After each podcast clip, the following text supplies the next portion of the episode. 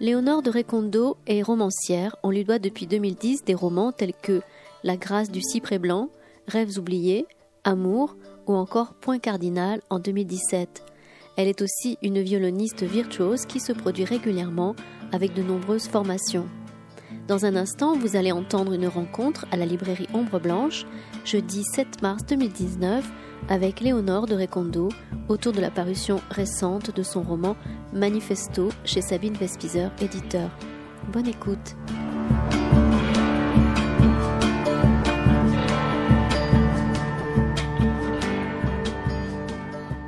Bonsoir à toutes et à tous. très heureux d'avoir que vous soyez venus ce soir, euh, nombreux et nombreux, pour rencontrer, ou peut-être euh, voir à nouveau, vous la connaissez peut-être déjà, donc rencontrer Léonore de Recondo, qui nous propose un texte magnifique, hein, son tout dernier euh, livre, donc, qui s'appelle Manifesto, publié aux éditions Sabine Vespizer, un éditeur auquel vous êtes fidèle depuis votre second livre. Puisque le premier était donc La grâce du cyprès blanc, il était un autre éditeur que Sabine Vespizer, c'était je crois le temps qu'il fait. voilà. Et le deuxième s'intitulait Rêves oubliés. On avait eu l'occasion de, bah, de, nous rencontrer à cette occasion. Et depuis, j'ai lu tous vos livres et je trouve qu'à chaque fois, vous, vous étonnez. Les, voilà, les, la sensibilité est à chaque fois différente, les, sujets, les époques, les ambiances sont différentes. il y a eu ensuite donc, euh, alors je vais, euh, Pietra Viva. Pietra Viva, c'est sur Michel-Ange en gros pour aller vite. Ensuite Amour, euh, voilà, qui a eu le prix RTL Lire. ensuite il y a eu donc Point Cardinal, l'avant-dernier, où là on suivait le destin d'un homme qui se sentait profondément femme, on va dire, pour, pour résumer vite, hein, mais bon, qui a eu le prix des étudiants France Culture Télérama. Et le tout dernier, donc Manifesto, où là, alors là, on se dit, peut-être on sait que ça va être un livre, c'est un livre sur la mort, peut-être d'abord la mort de votre père, il faut le dire, puisque c'est la nuit du 24 ou 25 mars 2015 que vous, voilà, vous recevez un, coup de fil donc, de Cécile, donc sa femme, qui vous dit voilà, il a été à l'hôpital Pitié-Salpêtrière, il vient d'être opéré, il faut y aller.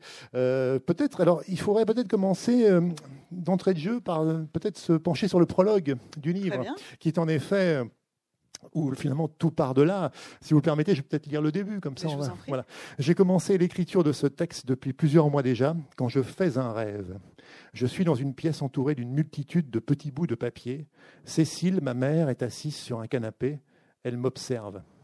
Je dois écrire la quatrième de couverture de ce livre.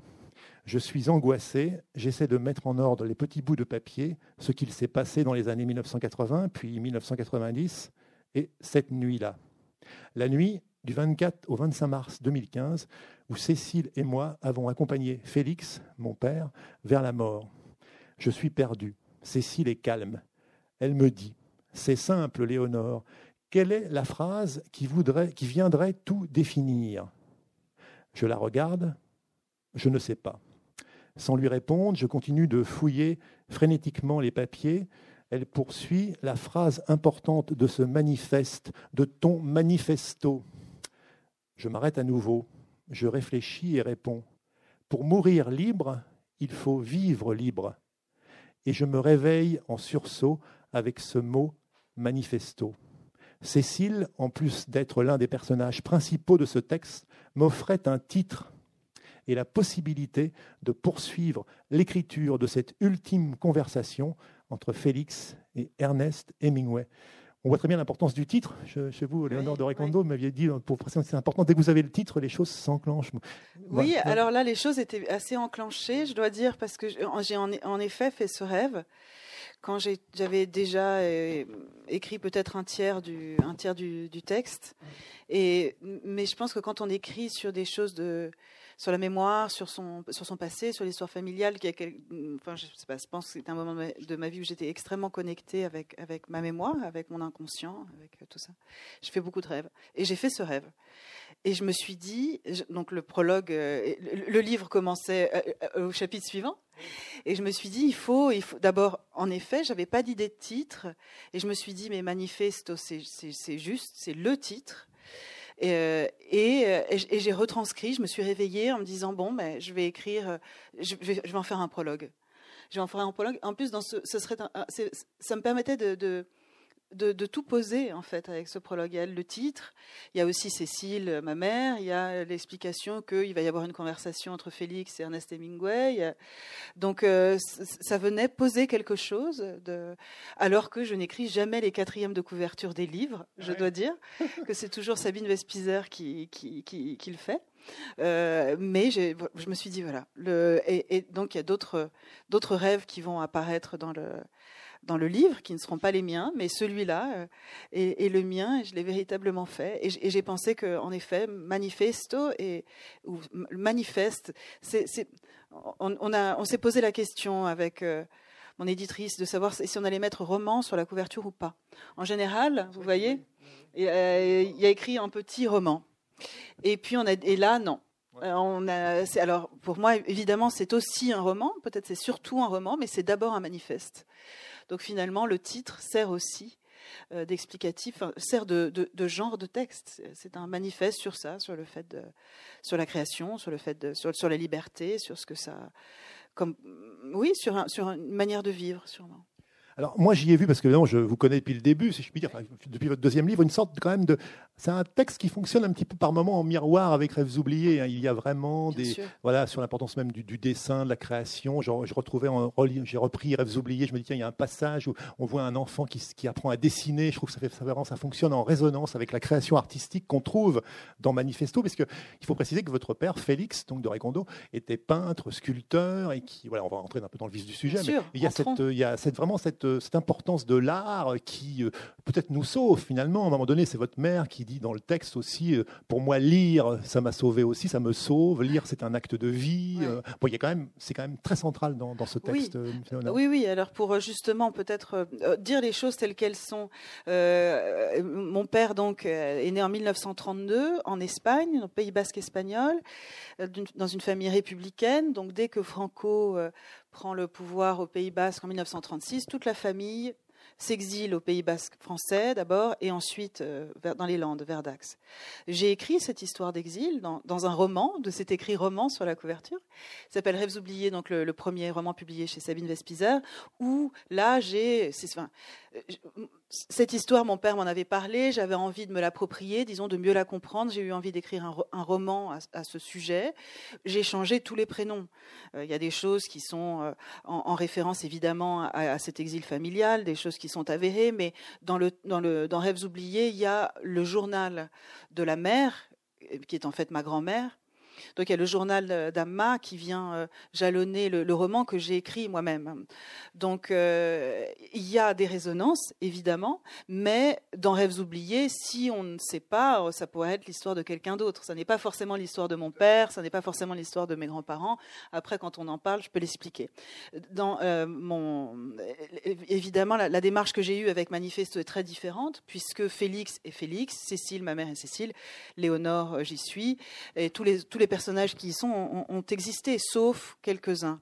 Euh, donc la, démarche est, différente, mais évidemment, des résonances y sont, puisque euh, le petit garçon dont vous parlez dans Rêves oubliés, qui apprend à dessiner évidemment à mon père, et euh, qui avait déjà quelque chose de enfant, de, de, ce désir d'échapper. Alors je crois aussi d'échapper aux langues, parce qu'il parlait basque avec ses parents, espagnol avec ses oncles, français avec ses frères. Il y avait une sorte de, de grand mélange de, questionnements évidemment culturels, de l'exil, de où est-ce qu'on se place, de quel côté de la frontière on est.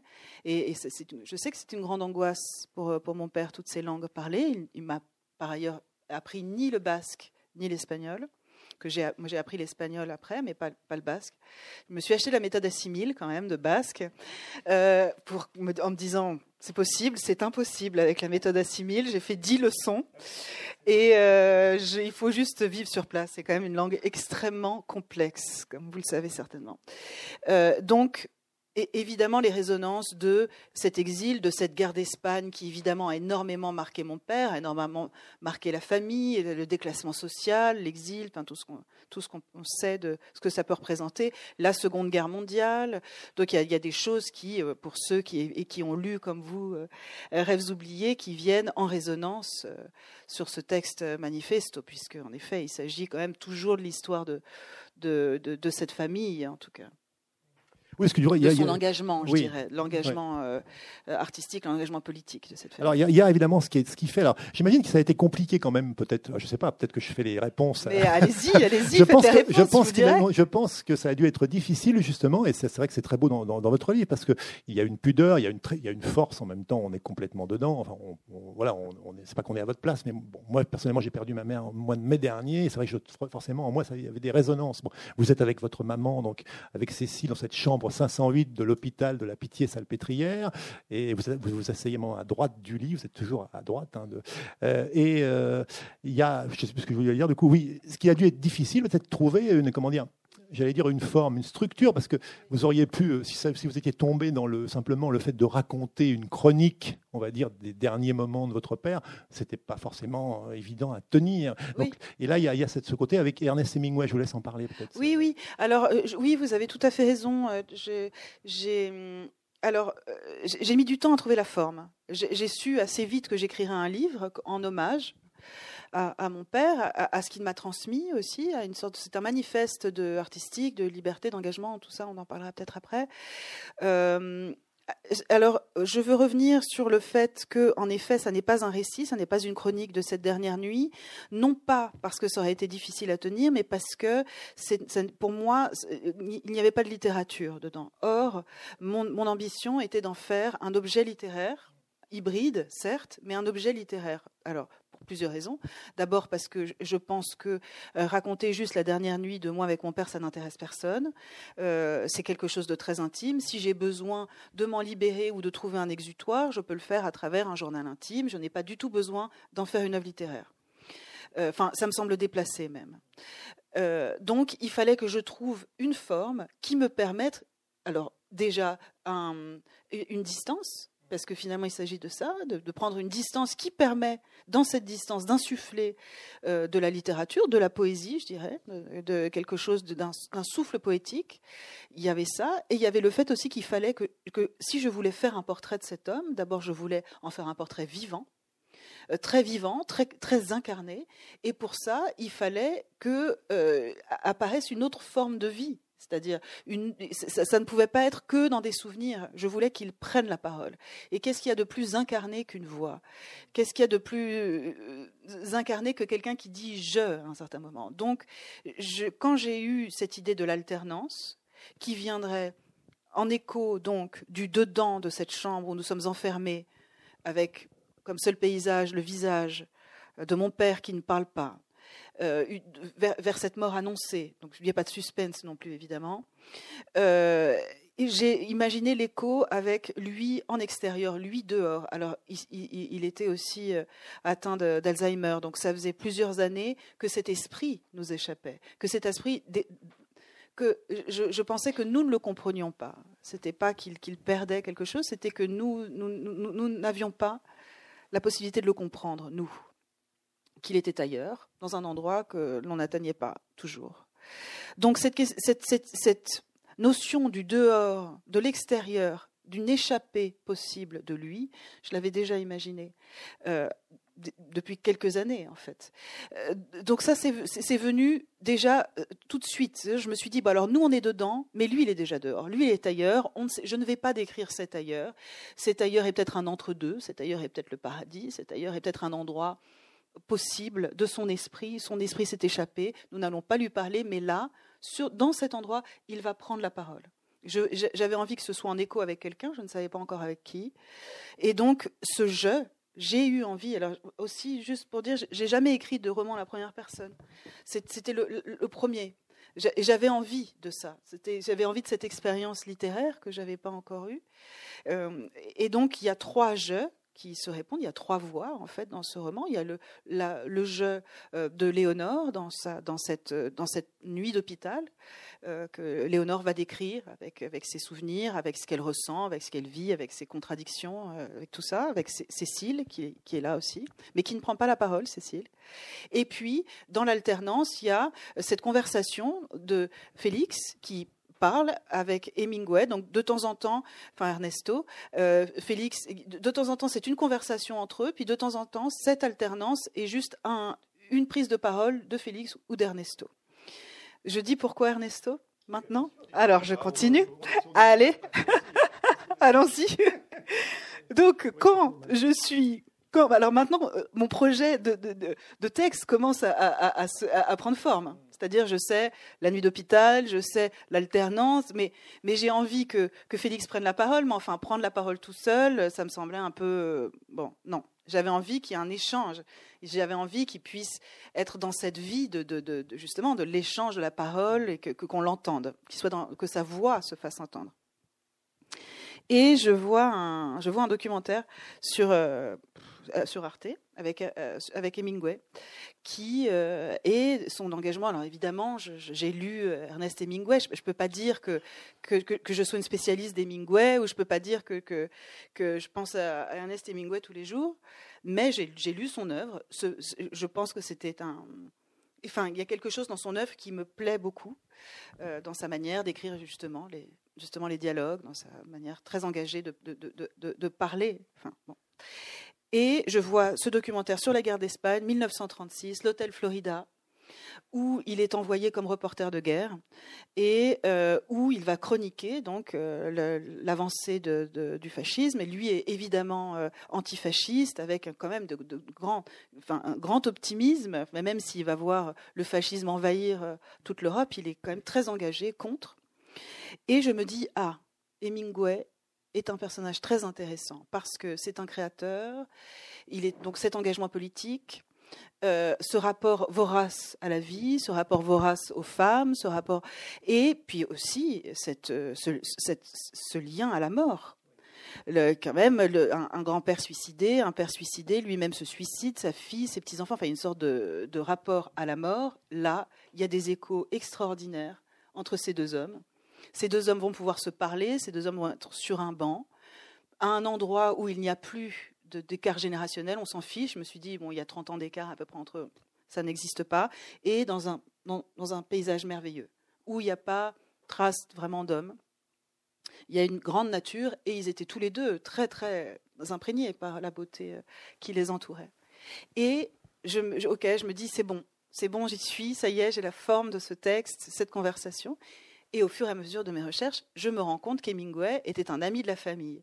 Donc là, je tombe des nues parce que dans les années 20, donc bien avant euh, qu'il ne revienne pour la guerre d'Espagne, il vivait à Paris dans les années 20 et tous les étés, au mois de juillet, il allait aux fêtes de la Sainte-Fermine, je crois pendant 5 ou 6 ans. Euh, et, parce qu'il adorait euh, les, taureaux, la corrida, et il allait déjeuner chez la sœur de ma grand-mère, donc chez ma grande-tante, le dimanche, parce que mon voilà, parce qu'elle était mariée au, consul de je sais pas quoi. Enfin bon bref, il allait déjeuner chez ma grande-tante. Et donc il a circulé dans la famille, il est revenu après euh, dans les années 50, enfin et j'ai retrouvé des photos avec Hemingway et le et le et le curé, le, mon, mon grand-oncle euh, prêtre, euh, à la sortie de Dax, à la sortie de, de, l'arène. Donc, alors là aussi, comme, comme démarrer en parlant de ce rêve et de la connexion, je pense qu'il y a des, moments de sorte d'intuition comme ça, euh, où ce personnage, je me suis dit, ah, c'est vraiment, alors, alors, c'était vraiment juste. c'était complètement, hein, c'était, c'était une sorte de, moment de grâce pour moi, d'avoir fait ce chemin qui était en fait un chemin déjà fait. et d'avoir euh, choisi euh, Ernest Hemingway comme, euh, comme ça. Et, donc j'ai pu démarrer ce roman. Ça déclenche vraiment le fait de Alors là, ça y est, là quand même. Et, alors, je, je, commence de l'écrire en février dernier. Et je l'écris évidemment, enfin évidemment très vite. C'est-à-dire, je, je, finis de l'écrire en juillet. Donc comme ça, dans une sorte d'élan de six mois. De, ça n'a pas été, ça a été difficile évidemment d'écrire ce texte. Avec des moments de doute, avec des moments d'exaltation d'y être. Je me dis, je suis en train de l'écrire, puis avec des moments de grande euh, tristesse. Euh, mais euh, voilà, ce qui a été très long, en fait, c'était vraiment de trouver cette forme en alternance. Mais cette forme en alternance, elle me permettait aussi de retrouver mon souffle au-delà du fait que ça vienne éclairer autrement le, personnage de, Félix et, Ernesto, ça me permettait de, de, reprendre mon souffle parce que je l'ai vraiment écrit en alternance. C'est pas je ne l'ai pas redécoupé après, euh, de, pouvoir continuer d'écrire justement la nuit qui avance avec la difficulté que c'était évidemment de me replonger moi-même dans cette nuit-là. Euh, de, venir en écho euh, écrire cet extérieur-là, alors je pouvais parler autrement aussi, parler de, plus loin, y insuffler toute cette transmission de, poésie, de, désir de, création, d'une certaine vision de la vie. Ça, ça m'a. Je crois que ça m'a. J'ai pu écrire le texte grâce à ça, en fait. Vous avez évoqué le, paysage, l'importance de la nature, de l'environnement. C'est vrai que le texte se déroule à la fois comme une sorte de huis clos hein, dans une chambre d'hôpital, et puis aussi avec des échappées. Alors, on part un moment en Italie aussi, puisque Ernest Hemingway fait, c'est la Première Guerre mondiale en, Italie aussi. C'est important de le souligner. C'est un passage. Et, euh, peut-être, voilà, à un moment donné, pour donner un peu une idée, là encore, euh, lire le début du chapitre 2. Tu vois, Ernesto, la montagne là-bas? Aujourd'hui, elle est verte, parfois elle est blanche, mais toujours douce, vaporeuse. Je la vois en moi. À force de venir, j'en ai mémorisé tous les contours. Je pourrais les ombrer avec mon pouce, les lisser. On a tous un paysage vers lequel on revient sans cesse, n'est-ce pas? Tu as raison, moi, c'est la grande rivière qui coulait en bas de la prairie chez mes parents. Elle était large au printemps, vigoureuse. On y entrait jusqu'aux cuisses et on y pêchait la truite à la mouche. Je me souviens des grandes bottes et de l'eau qui imprégnaient tous mes vêtements. La joie soudain nous gagnait. On avait envie de crier, ça nous exaltait d'être là dans le renouveau de la nature, avec le soleil qui pointait et les poissons qui filaient, poursuivis par leurs reflets argentés. Je ne me lassais pas de les regarder.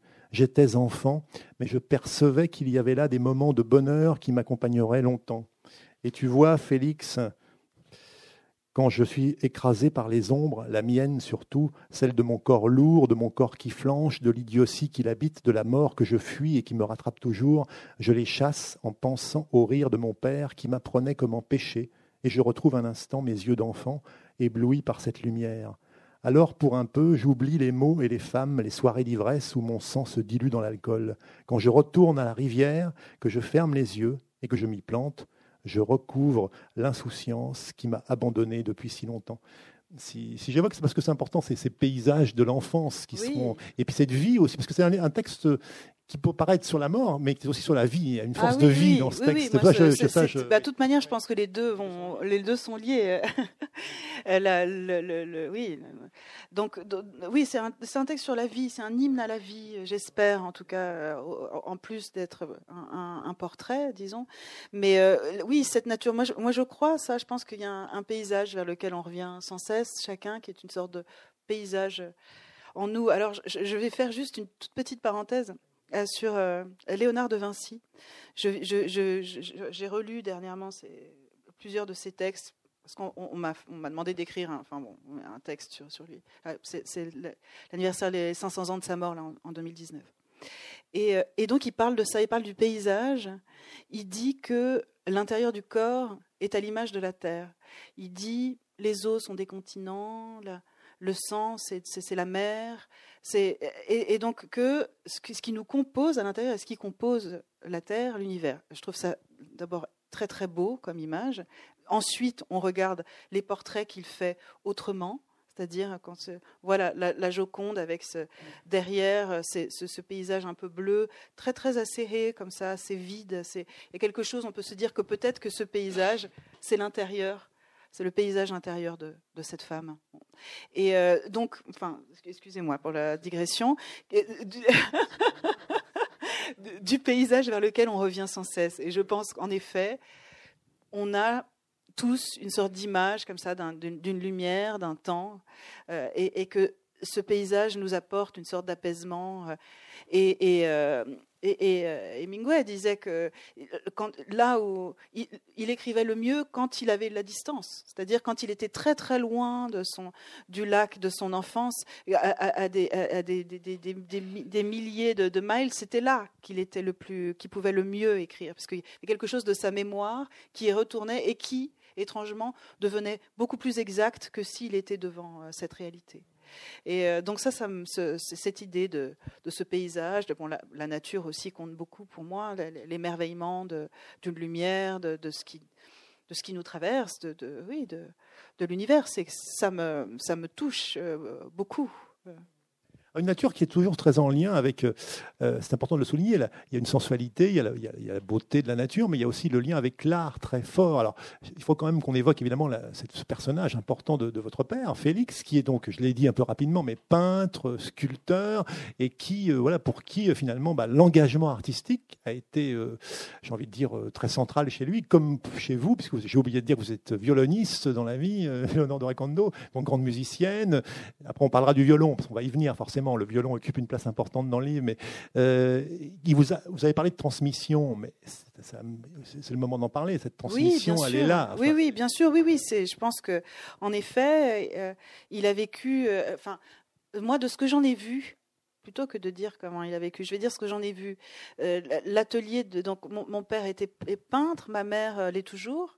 Elle dessine euh, et ils avaient leur atelier dans l'appartement en fait à Paris. Il y avait une, porte qu'on ouvrait et on était dans l'atelier. Donc ils travaillaient tous les deux dans cet atelier. Moi, je les ai toujours vus, ce qui est assez particulier aussi pour un enfant. Je les ai toujours vus à la maison. Euh, c'est-à-dire, euh, ils ne sortaient pas ailleurs travailler et, le lieu de vie était le lieu familial. Non, le lieu de vie était le lieu de travail. Euh, donc ça, c'est, j'ai toujours vu mon père à la maison. C'est, assez rare, je le dis, mais travaillant.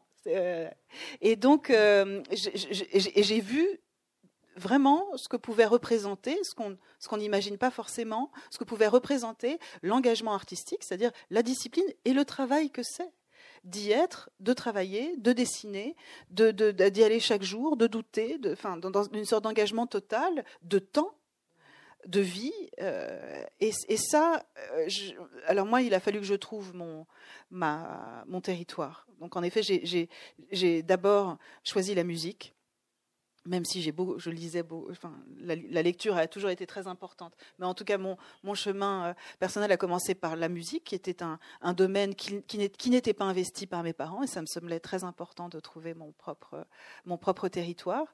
Mais ce mode de vie-là, c'est-à-dire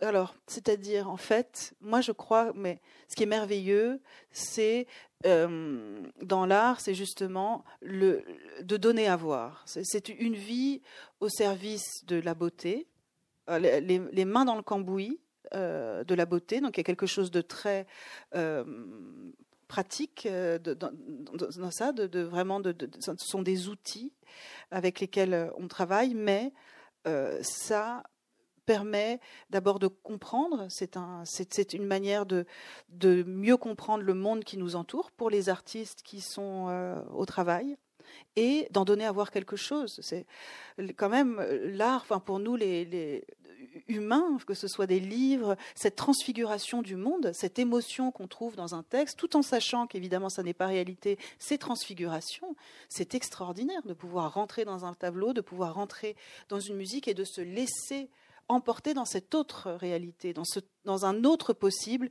qui existe, qui est très puissant. Et ça, j'avais envie, moi aussi, de participer à cette aventure en, sachant évidemment les grandes difficultés que c'est. L'apprentissage d'un instrument, évidemment, c'est beaucoup de travail, c'est un engagement très tôt euh, aussi, mon Dieu, mon enfance et mon adolescence avec mon violon. Euh, et, et, ça, ça, oui. Alors, il fallait que je trouve mon, ma discipline, mais ce mode de vie, euh, j'avais envie de le aussi d'y être. Et donc, ils m'ont transmis ça. Ils m'ont transmis, ils m'ont dit, c'est un chemin dur, c'est un chemin précaire, mais c'est un beau chemin. Et, cette beauté, euh, j'ai envie de, vivre euh, comme ça. J'ai envie d'essayer de, de, donner le plus beau. Euh, je n'y arrive pas encore, mais je ne désespère pas. Non, non, non, il faut, j'espère faire mieux. je, vous dirais bien, je dirais bien le contraire, mais bon, vous êtes mieux placé. Vous êtes bon. très gentil. Non, non, c'est pas juste très gentil, je le pense. enfin, peut-être, mais euh, oui, je pensais. Euh, du coup, j'en perds ma question. Euh, oui, il y a cette beauté donc, de, de, la transmission artistique, mais oui, alors justement, vous êtes venu à l'écriture, Léonard de Recondo, en 2010. Hein, c'était voilà, c'est votre premier livre. Hein, enfin, c'est le deuxième. Rêves oubliés. Bon, il y avait eu la grâce du cyprès blanc. Est-ce qu'on peut faire un parallèle Parce que c'est vrai que le texte, le, on peut le voir comme ça. La création artistique, la création musicale, la création littéraire, finalement, c'est aussi écrire un livre. Vous l'avez un peu dit tout à l'heure, c'est aussi parfois, un, enfin entre guillemets, un travail. Enfin, il y a quelque chose de l'ordre d'un poney à son établi. Euh, Et est-ce qu'on peut faire un parallèle? Oui. Euh, alors moi, je, voudrais juste dire que peut-être euh, manifeste dans mon travail. Alors on va voir si j'arrive à écrire un autre livre après, mais c'est un pas de côté c'est un pas de côté dans le sens où euh, le fait d'y apparaître et de prendre la parole, d'abord, ça n'est pas quelque chose qui m'intéresse à nouveau. C'est-à-dire là, je me dis pas, tiens, l'autofiction m'intéresse. Pas. Je veux continuer à écrire de la fiction. Euh, mais euh, aussi, c'est mon manifeste de ce que la manière dont j'envisage aussi. Alors même si je fais parler euh, Félix ou Ernesto, c'est la manière dont moi j'envisage la vie, dont mon engagement artistique dans la discipline qui, m'intéresse. donc, manifeste vient éclairer ça pour en, arriver à, à, votre question, vient éclairer évidemment toute tous les autres livres, vient éclairer d'une manière peut-être plus personnelle Rêves oubliés pour ceux qui savent l'histoire, euh, mais vient aussi éclairer Pietraviva, qui est euh, six mois de, la vie de Michel-Ange, qui va chercher du marbre à Carrare. Donc là, évidemment, aussi un livre sur le questionnement du surgissement de la création artistique. pourquoi une œuvre surgit quel est le magma intérieur qui permet ce surgissement, qui vient aussi éclairer euh, certainement amour dans cette quête de liberté, de libération euh, dans, une vie euh, amoureuse, dans une vie de femme. Donc, et, ce, livre vient les éclairer tous petit à petit aussi parce que certainement on comprend à la lecture de Manifeste que c'est une survie en fait. Euh, c'est une question non seulement de vie, mais de survie dans cet, dans cet engagement-là. Si, grâce à l'art, je peux transfigurer la vie, alors ça me donne un petit pouvoir malgré tout, et surtout, ça peut me permettre, pour tout ce qui a été le plus dur, pour la mort, pour toutes les épreuves, ça me permet de venir en faire quelque chose. Et je pense que euh, pour moi, comme pour euh, mon père, ça a été une question, oui, de, de, de, survie, de, la possibilité de, de, faire surgir la lumière de l'ombre. Euh, et ça, c'est ce qui m'éclaire, évidemment. Je ne sais pas du tout si j'ai répondu à votre si, si, si. Enfin, de toute façon, il n'y a pas forcément de, réponse. Euh, c'est pas, Ça n'appelle pas de réponse. Oui, oui, euh, c'était la question du, parallèle avec les autres. Parce qu'à un moment donné, euh, Cécile, votre maman, dans, le texte, dit lire me sauve. Elle va, à un moment donné, elle n'a plus rien à lire. Elle va carrément, elle traverse la rue, elle va à la boutique. Bon, elle, va à la petite la supérette. elle trouve un peu tous les bouquins qu'il y a. Il n'y a pas grand-chose. Enfin, bon, elle prend parce que c'est un quelque chose de, vital. Quoi. Elle dit, Exactement. Elle dit, ce n'est pas une question de, de, de, vie ou de mort, c'est une question de vie. Et en effet, elle, quand elle allait tous les jours euh, à l'hôpital, euh, à la salle pétrière. Enfin bon, il y a eu d'autres hospitalisations avant, mais peu importe. Cette dernière hospitalisation, elle, allait lire. Je la voyais. Elle était, elle traversait la rue, le boulevard de l'hôpital, avec une toute petite épicerie. Où, par ailleurs, si je ne me trompe pas, cette année-là, je crois que le Goncourt, c'était euh, Lydie Salver. pas pleurer. Et je me souviens en plus, en plus, je me souviens que, donc évidemment, dans cet endroit-là, il y avait très peu de choix de, livres. Donc, euh, moi, je lui en apportais, mais un jour, elle avait fini son livre, elle restait toute la journée à l'hôpital. Elle a traversé, elle est allée, acheter euh, ce livre, euh, Pas pleurer qui venait évidemment résonner euh, de manière euh, particulière pour, euh, pour elle. Et, je la voyais, elle me disait, mais je sors de la chambre, je me dégage de cette, de cette chambre. Elle aussi, elle aspirait évidemment à, à, être dehors. Et, le voyage immobile du livre, c'est, enfin, on l'a tous, tous vécu. Enfin, c'est extraordinaire le, le livre pour ça, parce qu'on est là personne ne le voit. On est dans une autre, dans une autre dimension, on s'est échappé. Vous avez évoqué l'importance de la survie, alors sans bien sûr euh, voilà, euh, on peut en parler. On peut en parler parce que je pense qu'en effet c'est important parce que et même le personnage d'Hemingway, vous l'avez dit, fonctionne totalement en, miroir avec euh, forcément Félix de Regondo puisque puisque bon la, vie de Félix est marquée par le décès de ses trois enfants survenus tôt, hein, dans des circonstances euh, violentes, tragiques, on va pas en dire plus, mais donc c'est important cette notion de survie. Finalement, le livre, la, mort aussi irrigue le livre et en effet il doit à chaque fois se battre, enfin survivre quoi, puisque oui, oui, ben, c'est-à-dire à partir du moment où je, euh, euh, où, je voulais faire son portrait, je ne pouvais pas passer outre la mort de ses euh, premiers enfants, donc trois enfants. Donc pour dire qu'ils sont morts dans les années 90, ils avaient à peine 30 ans chacun. Et ils, étaient ils étaient drogués, ils se droguaient à l'héroïne depuis des années. Et donc, cette, cette, cette addiction a fait qu'ils sont morts. Un, ma sœur d'overdose, euh, un, de mes frères du, sida, et le plus jeune avec qui j'ai vécu s'est suicidé. Donc ce ne sont pas des morts accidentelles. Je pense que c'est aussi important de dire quel type de mort c'est, parce que c'est aussi être dans le côté très très sombre, très très dur de la vie. Euh, ce choix qu'ils ont fait chacun, qu'ils ont subi et dont ils sont morts. Euh, moi, j'ai vécu une enfance euh, très, lumineuse, euh, même si je voyais ces frères et sœurs qui, passaient, et notamment le, le, plus jeune qui a vécu avec nous, je sentais qu'il y avait des choses qui, m'échappaient. Enfin, il y avait ce côté très, très sombre de la vie. et quand ils sont morts, moi, j'étais adolescente, j'avais 13 ans, entre 13 et 16 ans. Évidemment, la vie a basculé. La vie de mon père a basculé une fois, deux fois, trois fois. C'est une sidération totale. Aucune explication, évidemment, de ça. Aucune, aucune possibilité d'imagination, d'explication. De, une sidération, une, et à qui est avec une sorte de très, très, très, très grande lucidité aussi.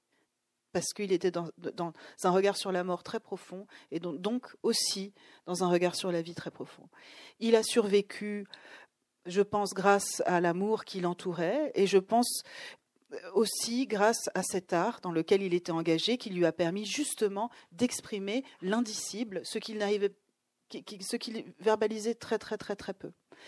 C'est quelque chose de très intime évidemment dont je parle dans le texte, mais je ne pouvais, enfin, parler de lui, faire un portrait de lui sans parler de ça, ça n'était pas possible.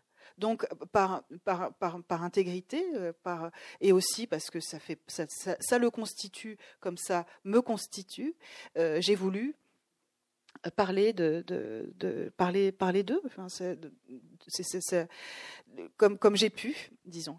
Et euh, et je pense que nous avons utilisé les armes de, euh, de la création, de l'amour, du regard de la vie, et que, évidemment, cette dualité très très profonde, cette grande conscience de la mort donne une grande conscience de la vie. Donc, évidemment, ce livre est traversé par, par ces morts, mais euh, c'est aussi traversé par l'engagement vital dans lequel on entre quand on a euh, quand, on a cette, cette, conscience. Et moi, évidemment, ça a fauché mon, enfance, euh, mais donc j'ai eu peur, moi aussi, de sombrer, de me dire je vais être aspirée dans, ça. Et puis, j'ai fait mon choix de, lumière, qui est un choix désespéré, mais qui est un choix. Euh, et, la littérature, évidemment, évidemment, m'aide, évidemment, me, je, transfigure. Donc, ce livre Manifesto vient comme je le disais tout à l'heure, éclairer aussi certainement mon travail euh, de pourquoi je, pourquoi j'écris comme ça, pourquoi il y a cet engagement, pourquoi je suis la personne que je suis. Mais ça n'est pas, je, n'ai pas écrit ce livre pour, pour ça, ça n'est pas, ça n'est pas exutoire, c'est une explication. Vous parlez de, de ces, de ces. Alors, je pensais aussi à un passage, mais qui fonctionne un peu en, lien avec ce que vous venez d'évoquer, Léonore de Recondo. Il y a un personnage, euh, moi, qui m'a paru intéressant, important dans, le livre, qui est le personnage de, l'infirmière, enfin de euh, Sandrine, je crois, qui, qui, en effet, avec qui euh, bah, vous, vous voyez quotidiennement, puisqu'elle est là. Et à un moment donné, il y a un très beau passage justement sur la chaîne de vie, la chaîne de vie que bah, les, femmes donnent la vie, enfin, elles donnent naissance, et puis aussi lié, aussi à cette chaîne de mort qui est aussi, bien sûr, qui traverse le livre, qui une espèce d'imbrication comme ça des deux. Oui, c'est l'histoire des mains en fait, parce que dans ce dans cette nuit-là, j'ai beaucoup touché. Euh, les, la, la, on se touche, euh, puis on se dit c'est le corps, c'est maintenant, et, j'ai beaucoup touché la, la main de, de, mon père, beaucoup, beaucoup, beaucoup, et j'ai beaucoup, enfin, euh, j'ai pensé à la naissance. J'ai pensé à la naissance, j'ai pensé aux enfants qui naissent et à la manière dont ils s'accrochent, les tout petits, hop, sur un petit doigt comme ça, la poignée, prendre, prendre, prendre la main. Et, je me suis, et j'ai vu, ça, je me suis dit, mais toute cette chaîne, en fait, on se donne la main on se, toutes ces mains qui se sont touchées du petit enfant qui naît, qui vient, hop, s'accrocher jusqu'à la main qu'on tient pour accompagner euh, celui qui va, qui va mourir. Et, euh, donc ça, ça, j'avais envie d'écrire sur cette chaîne, sur cette sorte de très grande il y a beaucoup de choses qui passent par les mains, évidemment aussi. Quand moi je suis violoniste, mes mains, euh, le sculpteur, enfin la vie, c'est les mains. La vie, c'est on se touche. Euh, quand on s'aime, on se, touche. Enfin, la main, c'est quand même extraordinaire dans le corps humain. Euh, et, euh, et, donc ça j'avais envie et aussi alors Sandrine que nous ne connaissions pas avec, euh, avec ma mère qui était qui faisait le, qui était là donc l'infirmière en pour la nuit donc le service de nuit que donc nous on ne voyait jamais puisque on venait lui rendre visite le jour. Et il s'est évidemment passé quelque. Alors, on était dans un service qui n'était pas de soins palliatifs, donc aussi, je pense que les équipes n'étaient pas du tout, du tout confrontées à la mort ou très rarement. Et Sandrine euh, nous a accompagnés. Elle était euh, bouleversée, euh, évidemment. Quand elle est partie, elle est partie au petit matin, avant que Félix ne, ne soit mort. Donc elle savait évidemment qu'on ne se reverrait pas. Et il y a eu cette sorte de grande embrassade avec, avec cette femme que je ne que je connaissais pas, mais qui partageait tout d'un coup une intimité tellement particulière de notre vie et qui l'a qu'il a accueilli en fait. Et c'était un moment, euh, elle est partie, on s'est pris dans les bras et c'était un très beau moment. Je voulais lui, lui, rendre hommage aussi. Je ne pouvais pas ne, pas parler d'elle, même si euh, le reste, on nous a laissés très très seuls. Je pense que, enfin, j'ai aussi eu envie d'écrire ce livre parce que la mort n'est pas du dans notre société, on n'est pas préparé on n'est pas préparé, on en parle peu, c'est rejeté, on dit pas mourir, on dit partir, on dit disparaître, mais alors il a disparu où, il est parti où, quand est-ce qu'il revient, s'il est parti, revient. Euh, et donc tous ces mots qui viennent euh, cacher, et puis on a bien vu que le, corps médical là était complètement désemparé. Euh, dans, cette nuit-là, on a été très seul. Et donc ça, j'avais envie de dire non, regardons, si on regarde la mort, on regarde la vie, et, soyons aujourd'hui. En fait, c'est ça, moi, que ça me donne comme, énergie. Ça me donne l'énergie de vivre, d'avoir été là et d'avoir été consciente assez tôt par, par, ces, deuils qui nous ont euh, traversés. Euh, c'est maintenant.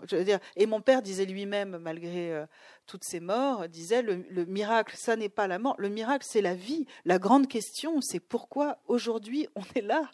Quand on n'y sera plus, on n'y sera plus. Mais vivons, vivons aujourd'hui.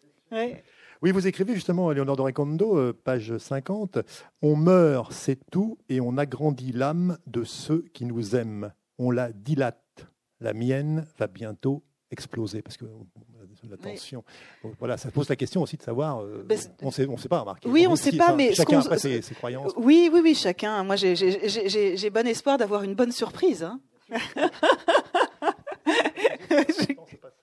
oui, oui, et moi j'ai ressenti ça. C'est-à-dire, je pense que les, les, nos, nos, morts vivent en nous. Il y a quelque chose d'eux qui reste, qui est, qui, qui, est dans, le, dans le souvenir de ce qu'on en fait. Enfin, ils revivent autrement. Alors évidemment, il y a peut-être il y a plus d'incarnation, mais là, par exemple, avec ce livre, le fait d'avoir donné la parole, c'est redonner vie. Enfin, euh, d'une certaine manière pouvoir écrire sur mon père, euh, lui, lui, faire dire je. Alors, c'est une manière de lui redonner vie. Les souvenirs que j'ai, ce que je porte en lui, euh, en moi, de lui, de mes frères et sœurs, de ma grand-mère, de, et de tous ceux que je, dont, je ne sais pas le nom et qui sont morts, il y a quelque chose qui se transmet, évidemment, et je porte une, certaine part de vie d'eux, je porte un certain certains de leurs regards. Et ça, c'est. Oui, ça, je l'ai eu, cette sensation de. À force de tous ces morts qui arrivaient, j'avais l'impression que j'avais une âme hyper, euh, hyper développée, qui, qui, s'était remplie d'eux. Et, et, de, et, évidemment, à un certain moment, ça devient quand même tendu. Il n'y a plus beaucoup de place. Oui, bien, c'est un texte aussi qui revient sur l'enfance. Il y a un très beau passage, je ne vais pas tous les citer, mais on voit, c'est votre père qui est auprès de vous, et un début d'insolation. Enfin bon, voilà, c'est très touchant. Enfin, ce passage où il est là, il vous regarde de dormir, il vous surveille, enfin, il est là aux petits soins. Enfin bon, il y a Oui, puis c'était une manière de, renverser la situation où c'est lui qui me. Oui, oui, j'avais envie aussi de, parler de ses souvenirs très lumineux de, mon enfance. Et là, c'est un séjour dans, une île à Formentera. Et, euh, et c'était parce que c'est ça, c'est ça justement dont je me souviens, donc que je porte, c'est cette lumière-là qui me constitue. On est constitué de tout ça, on est constitué de nos souvenirs, on est constitué des autres, on est constitué de, des épreuves, euh, mais aussi, euh, alors, qu'est-ce qu'on en fait? Et je crois que c'est ça, c'est un manifeste de faisons quelque chose de, de, ce qui nous, de ce qui nous traverse. C'est possible, on a quand même du pouvoir. Alors qu'est-ce qu'on fait aussi notre vie? À travers justement la transmission, il vous transmet, on en a parlé au début, là il faut peut-être un peu, un peu plus rentrer dans le vif du sujet, il vous transmet le plus beau peut-être cadeau qu'on puisse faire à sa fille, en l'occurrence vous, puisque devenu violoniste, il, vous, il sculpte, il est, donc il est peintre, il est dessinateur, il va vous fabriquer, vous faire, vous créer un, violon, euh, voilà, un magnifique violon qu'il va en Italie à un moment donné. Et voilà, je pense que je vous laisse peut-être Oui, bien sûr, bah, alors pour, moi, ça, oui, bien sûr. Et puis c'était le fil rouge du texte, de la la construction de, ce violon. Alors donc, je, moi, je commence le, violon de toute petite fille, et puis la musique, même si elle était présente, mes parents étaient mélomanes, la, musique d'une manière concrète, il n'y avait pas d'instrumentiste, disons, dans la, dans la famille. Donc euh, la musique entre, et puis il y a ce violon qui est quand même un, très bel instrument, un très bel objet. Euh, depuis la fin du 15e, hein, la forme du, du violon est celle qu'elle est. C'est une forme optimale je crois on peut le dire, c'est-à-dire le plus petit, le plus efficace, le plus sonnant, le plus résonnant, euh, avec des très grands maîtres luthiers, dont le plus connu est Stradivarius, avec des grands secrets de fabrication, choisir son bois, euh, trouver la bonne formule pour le vernis, enfin tout ça c'est du grand art. Et euh, mon père, qui était sensible évidemment à, la beauté des, choses, euh, des objets, s'est pris de passion pour la lutherie. Donc il connaissait très très bien la lutherie, il avait un très bon œil. Et à un certain moment, il s'est dit j'ai envie de, de, voir, j'ai envie de faire un violon. Et donc, il a fait ce violon, que je, devais avoir 12-13 ans, voilà. Et euh, en Italie, puisqu'il faisait sa sculpture. il faisait sa sculpture en Italie, et je me suis dit, voilà, la construction du violon, c'est exactement la métaphore de tout le texte. C'est-à-dire, on part on part de la forêt et on arrive, euh, on arrive à de la musique.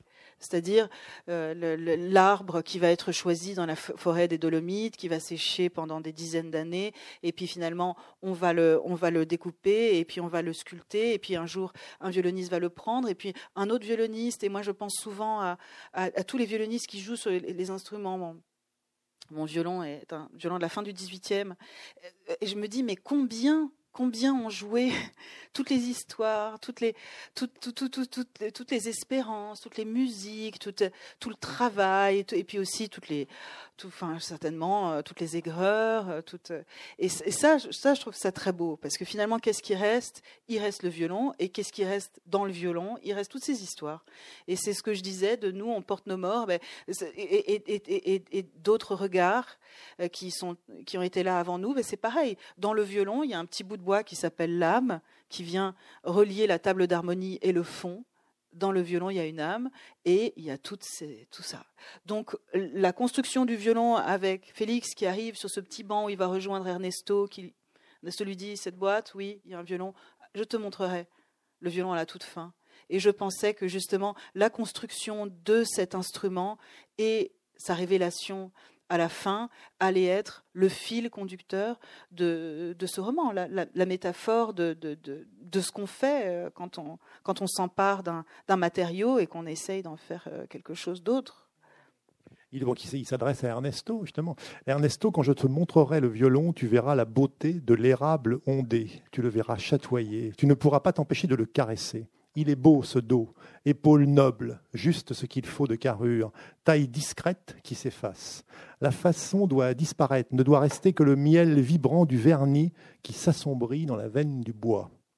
Dans l'atelier de mon ami luthier, toutes les gouges sont accrochées au mur et rangées par taille, les rabots aussi. Une peau de cuir est posée sur l'établi. Le parfum si particulier de la colle de peau de lapin qui fond au bain-marie, prête à réparer la moindre cassure, nous enveloppe autant d'outils que de gestes, autant d'outils pour un instrument qui sera dans les mains d'un violoniste. Tout passe de main en main, d'imaginaire à imaginaire.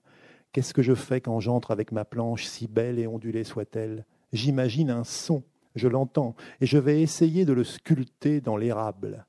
Et le violoniste fait exactement la même chose, avec son corps, avec son imagination. Un jour, Léonore est revenue d'Allemagne. Elle avait séjourné chez son professeur, qui avait un très beau violon, une splendeur de Stradivari. Elle m'a dit J'ai joué ce violon. Je ne savais pas qu'un tel son existait, que je pouvais le produire. Mon imagination s'est ouverte. Maintenant, même avec le mien, ce sera différent. La musique ne s'arrête jamais. Tu le sais aussi bien que moi. Même si tu détestais jouer du violoncelle, même si tu détestais que ta mère te l'impose. Là, il s'adresse à, ah, Hemingway. oui, Hemingway qui était violoncelliste. Ah, oui, oui, oui, il était, euh, il était violoncelliste. en tout cas, on lui a imposé de jouer du violoncelle dans son enfance. Il s'est arrêté, sa mère était chanteuse. Oui, elle était autoritaire. Euh, oui, oui, oui, mais je le, bois, le, sculpter le, son, et puis en effet, les, questions de, de, l'imaginaire et de ce qui s'ouvre. Et, c'est vrai que quand on joue des très très très grands instruments, alors moi j'ai pas du tout un Stradivari, hein, mais il y a des instruments qui sont exceptionnels et qui donc qui on, entend quelque chose de soi-même qu'on n'a pas imaginé, qu'on n'a jamais produit.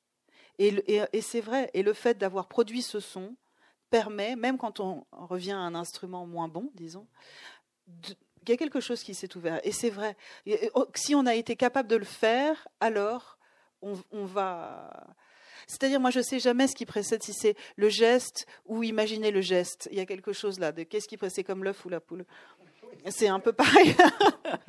Donc, euh, est-ce que c'est l'instrument qui permet le son ou est-ce que c'est parce que c'est l'image enfin, Il y a quelque chose là d'une sorte de, rotation dans, euh, dans, dans, dans l'imaginaire, dans la projection de ce qu'on est et de ce qu'on peut voir. Alors, est-ce qu'on le voit parce qu'on l'a déjà vu ou est-ce qu'on va le voir parce qu'on l'a imaginé? Je ne sais pas. Vous avez une réponse? Oui, alors oui, j'ai vu une question qui me volait, j'avais pas pensé avant, mais votre maman, la Cécile, a lu le livre. Oui. Qu'est-ce qu'elle en a Comment a-t-elle réagi je, je, lui ai parlé, euh, elle, elle, savait euh, depuis longtemps que je voulais écrire ce livre. Donc en février, quand enfin je trouve ma forme, euh, je lui parle d'Hemingway. Elle me dit bah, Bien sûr, Hemingway était dans la famille. Enfin, donc elle, elle pour elle, c'était évident. Voilà. Et, et, et, donc je, je, lui dis Elle était très bienveillante. Elle m'a dit Mais oui, écris ce texte, évidemment. Je, lui ai dit que je ne lui ferais lire qu'en fin d'écriture. De, parce que je me sentais évidemment aussi très vulnérable, je pense. Et euh, donc je l'ai écrit, et puis quand je l'ai fini, au mois d'août, je m'étais aussi mise d'accord avec euh, Sabine Vespizer, mon éditrice, en lui disant si Cécile n'aime pas ce texte, ce texte ne sera pas publié. Euh, c'était c'était pas possible. J'avais aussi dit à ma mère j'aimerais laisser nos prénoms parce que de toute manière les très proches, s'ils lisent le texte, ils vont très bien savoir qui est qui, et ceux qui nous connaissent pas nous connaissent pas. Bon. Donc, euh, mis à part moi, là, Léonore qui vient parler du, texte, ma mère euh, est, protégée. Euh, donc, donc, elle a lu. Elle a lu, elle a beaucoup aimé. Elle a ressenti justement l'amour, parce que on n'a pas parlé du fait que je, parle aussi de ce couple amoureux.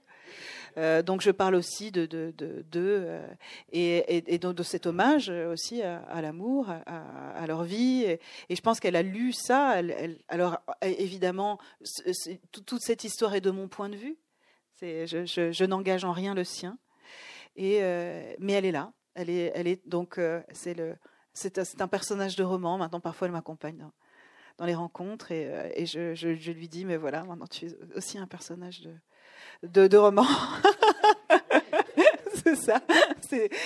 ça. Nous fait rire. et, euh, et, donc, elle, a, aimé le texte, et à partir de là, on a enclenché euh, avec Sabine Vespicer le, processus de publication. On évoquait, vous évoquiez euh, tout à l'heure, euh, Léonard de Racondo, la poésie. C'est vrai qu'elle est importante dans votre trajet d'écrivaine. De, vous préférez qu'on dise quoi Écrivain, Ça y est, écrivaine, je m'y suis faite. Euh, autrice, j'ai du mal.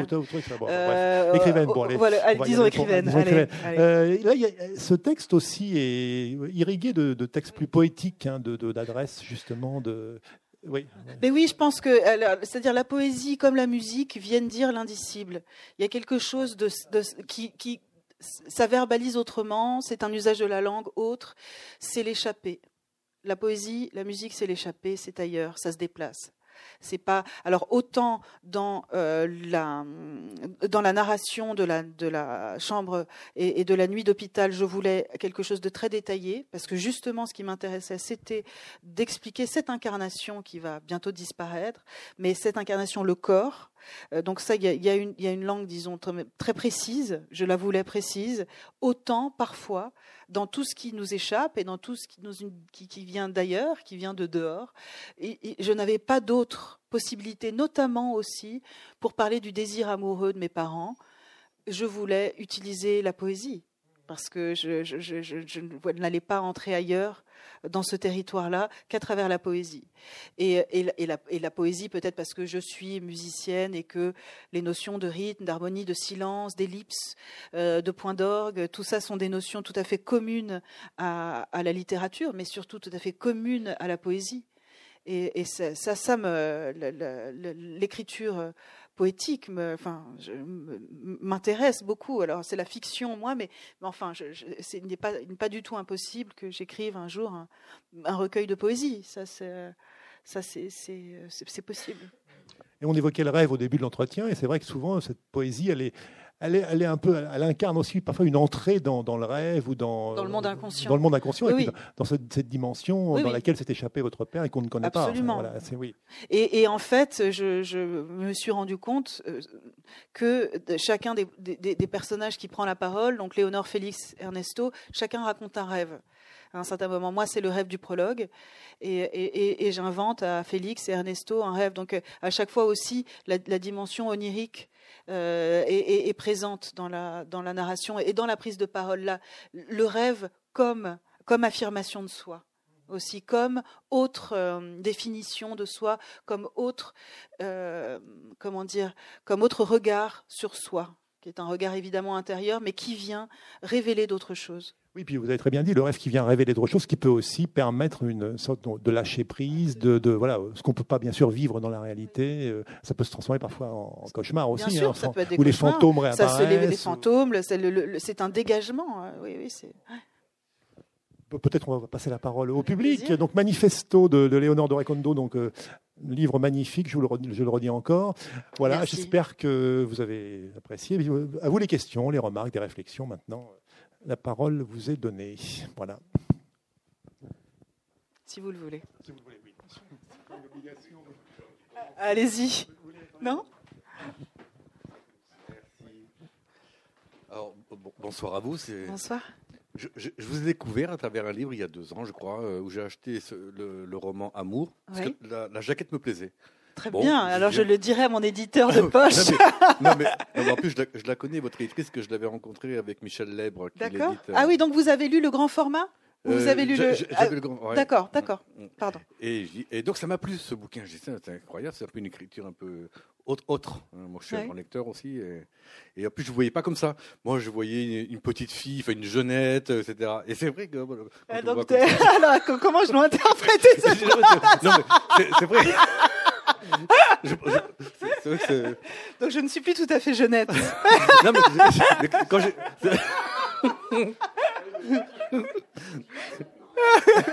non, mais c'est vrai. Donc, ça m'a plu. Et donc, c'était l'occasion de, comme j'étais à Toulouse aujourd'hui, de, eh ben voilà, vous, en savez, là, vous en savez pas mal. Hein, ah, mais en plus, vous avez, en plus, vous avez partagé une, intimité assez extraordinaire, quand même, parce que, quand même, la relation à la mort, aujourd'hui, nous, on, nous la vole quelque part. Hein, on nous la supprime. Hein, euh, et, là, quelque part, vous avez eu la chance, quelque part, de la vivre. Et qu'on l'a oui, oui. C'était, en effet, c'était une chance aussi. Oui, quelque part. Il y a beaucoup de gens qui n'auront pas cette chance-là. Et puis, je, reviens tout à l'heure quand vous disiez le surgissement de l'art qui fait surgir. Vous savez très bien que les artistes, euh, quand on est artiste, lorsqu'on crée, ou dans l'action de créer, on s'abstrait de toutes, les propagandes diverses et variées qui, nous, agressent au quotidien.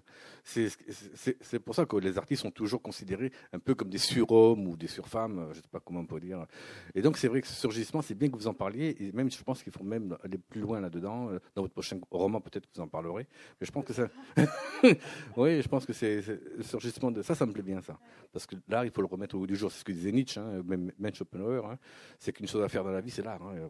Ah ben, je suis euh, absolument. Enfin, en tout cas, de, donner à voir autrement.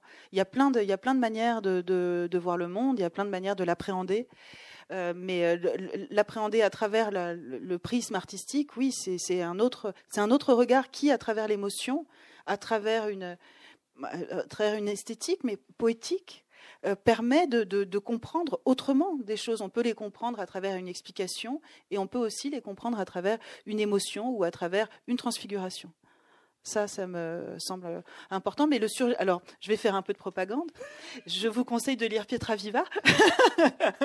ah ben voilà, parce que le surgissement, euh, le surgissement euh, créatif. Là, justement, j'étais vraiment à la recherche de cette trame. Pourquoi, pourquoi euh, un certain moment, euh, un artiste a une idée. D'où ça vient?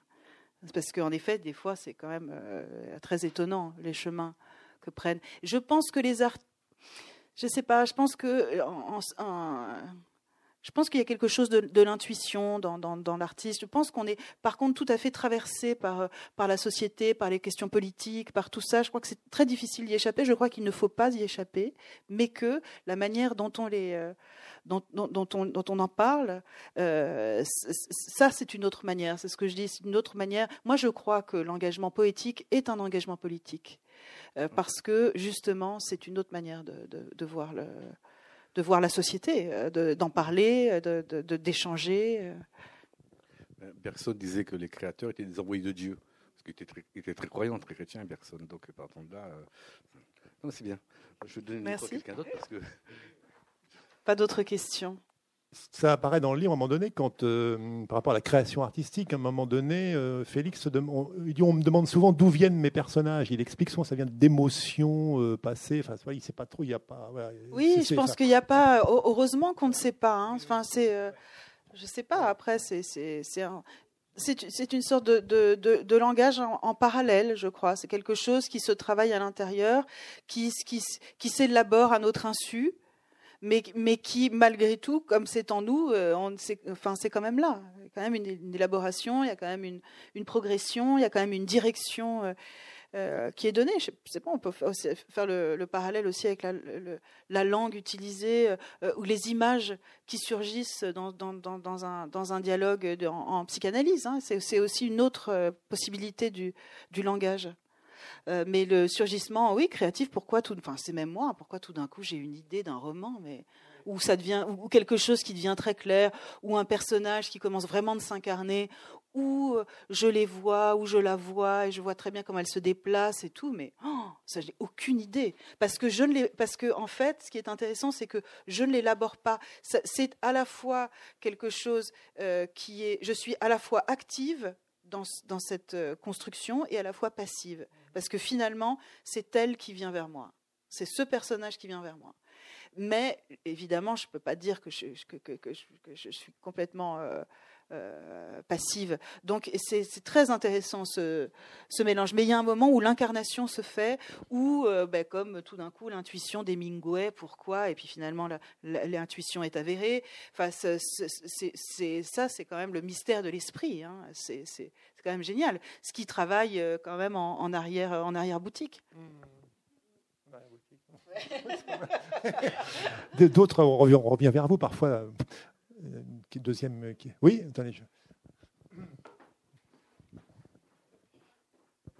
Merci.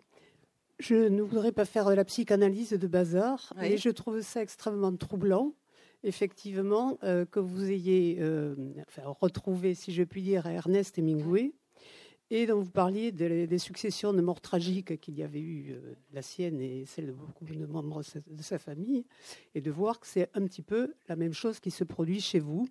Oui, mais ça, c'était conscient. Hein. C'était voilà, et c'est vraiment, enfin, je veux dire, troublant que, enfin, c'est oui, c'est très troublant, et de se rendre compte que dans votre famille, c'est ce qui s'est passé finalement. Euh, pour beaucoup de gens qui ont survécu à des guerres ou aux camps de concentration, ce sont finalement les enfants, on ne sait pas pourquoi, la deuxième génération souvent porte, j'allais dire, le poids, cette espèce de malédiction, de ce, de ce je ne sais pas ce qu'on peut appeler ça, je ne sais pas si on peut appeler ça le mal, de vivre. Et vous, vos frères et sœurs, euh, ont choisi inconsciemment la voie de la destruction. Et vous, comme vous le disiez tout à, tout à l'heure, vous avez choisi sans doute inconsciemment aussi, la lumière et la création, et toujours la création, oui, euh, à, travers toutes ces formes. Et c'est formidable. Et tant mieux pour vous et merci pour nous, qui nous, ça nous permet de vous connaître. Merci.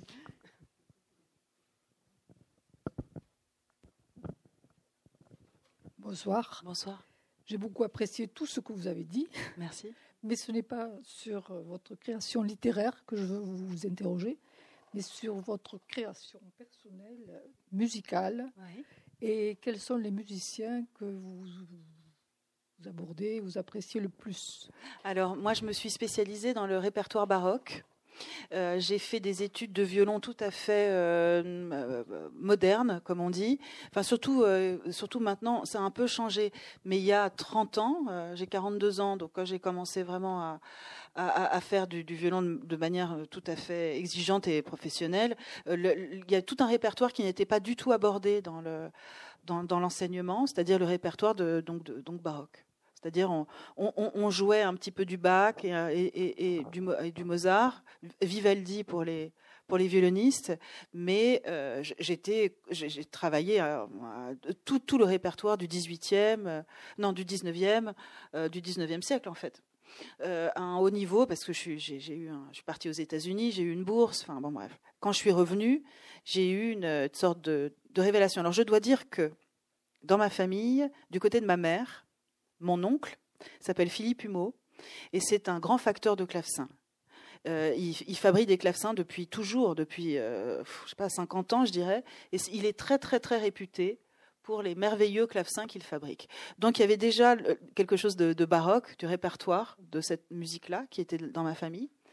Et je suis, j'ai fait un stage à Barbaste, dans le village où il vit, un stage où, euh, pendant des années, sont venus des très grands professeurs de, baroque, d'instruments baroques, et notamment un, violoniste italien qui s'appelle Enrico Gatti, qui est un grand, grand maître.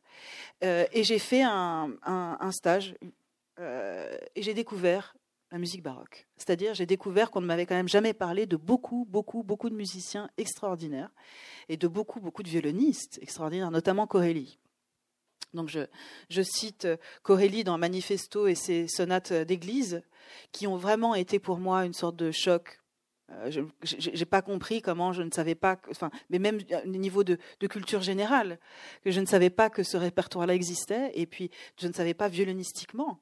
Euh, il y avait quelque chose dans cette période-là, dans cette musique-là, qui me touchait infiniment, aussi parce que c'est un répertoire plus libre, on improvise plus, dans la musique euh, baroque. Et j'ai été évidemment euh, bouleversée par euh, Monteverdi, par les grands opéras baroques, par, le grand siècle français quand même, hein, toute Lully, Charpentier, de la Lande, tous les très très grands compositeurs de, Versailles, Louis XIV.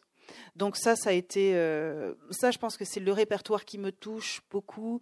C'est aussi un répertoire, toute la musique allemande, où il y a beaucoup de rhétorique la rhétorique a une grande place. Et la rhétorique, c'est aussi l'art de, l'exclamation, c'est l'art du discours. Et le discours musical, c'est le discours des mots. Enfin, il y a quelque chose qui se rapproche euh, dans, la construction rhétorique de la, musique. Euh, donc je peux dire que même si j'écoute de la musique euh, de toutes sortes, évidemment après moi j'ai fait beaucoup de concerts au sein d'ensembles baroques je me suis fait connaître comme violoniste baroque, euh, et donc c'est un répertoire que je connais très bien, qui me, qui me, touche, euh, qui me touche beaucoup. Merci.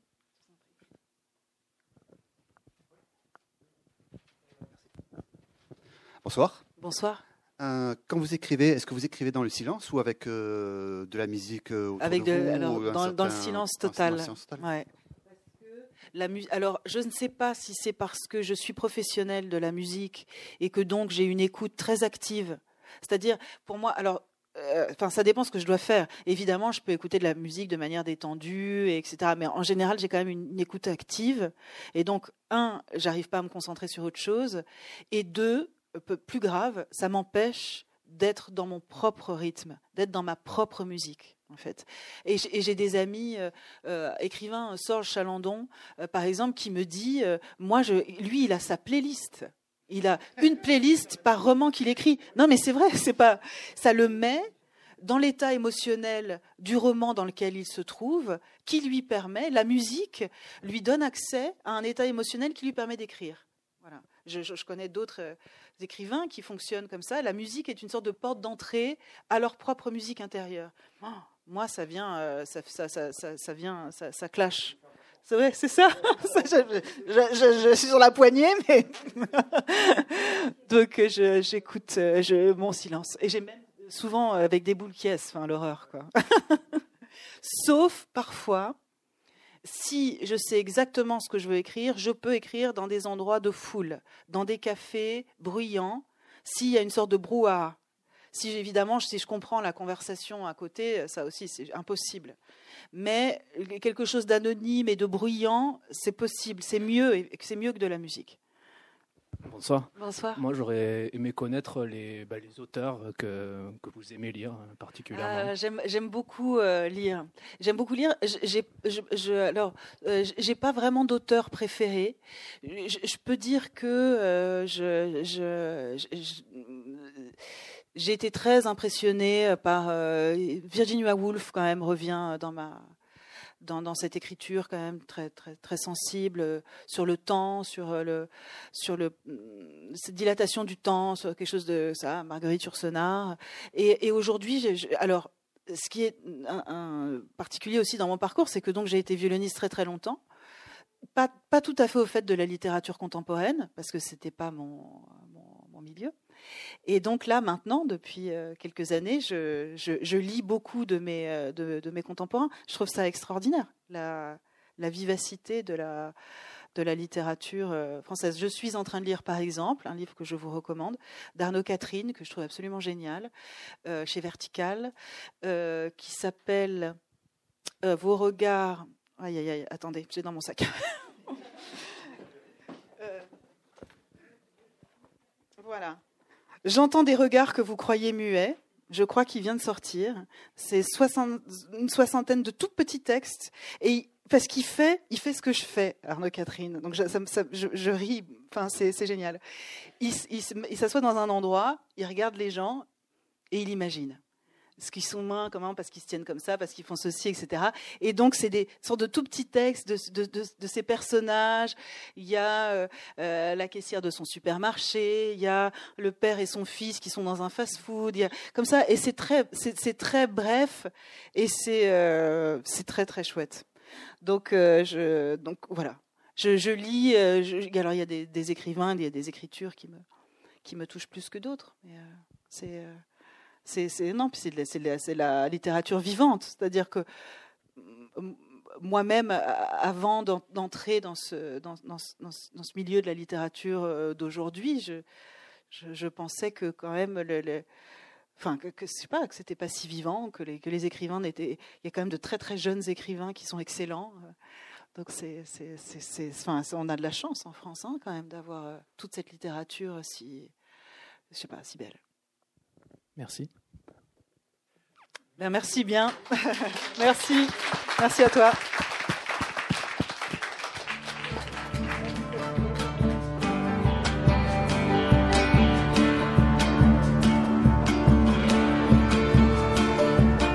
C'était Léonore de Recondo autour de la parution de son roman Manifesto chez Sabine Vespizer. Vous venez d'écouter une rencontre enregistrée à la librairie Ombre Blanche jeudi 7 mars 2019.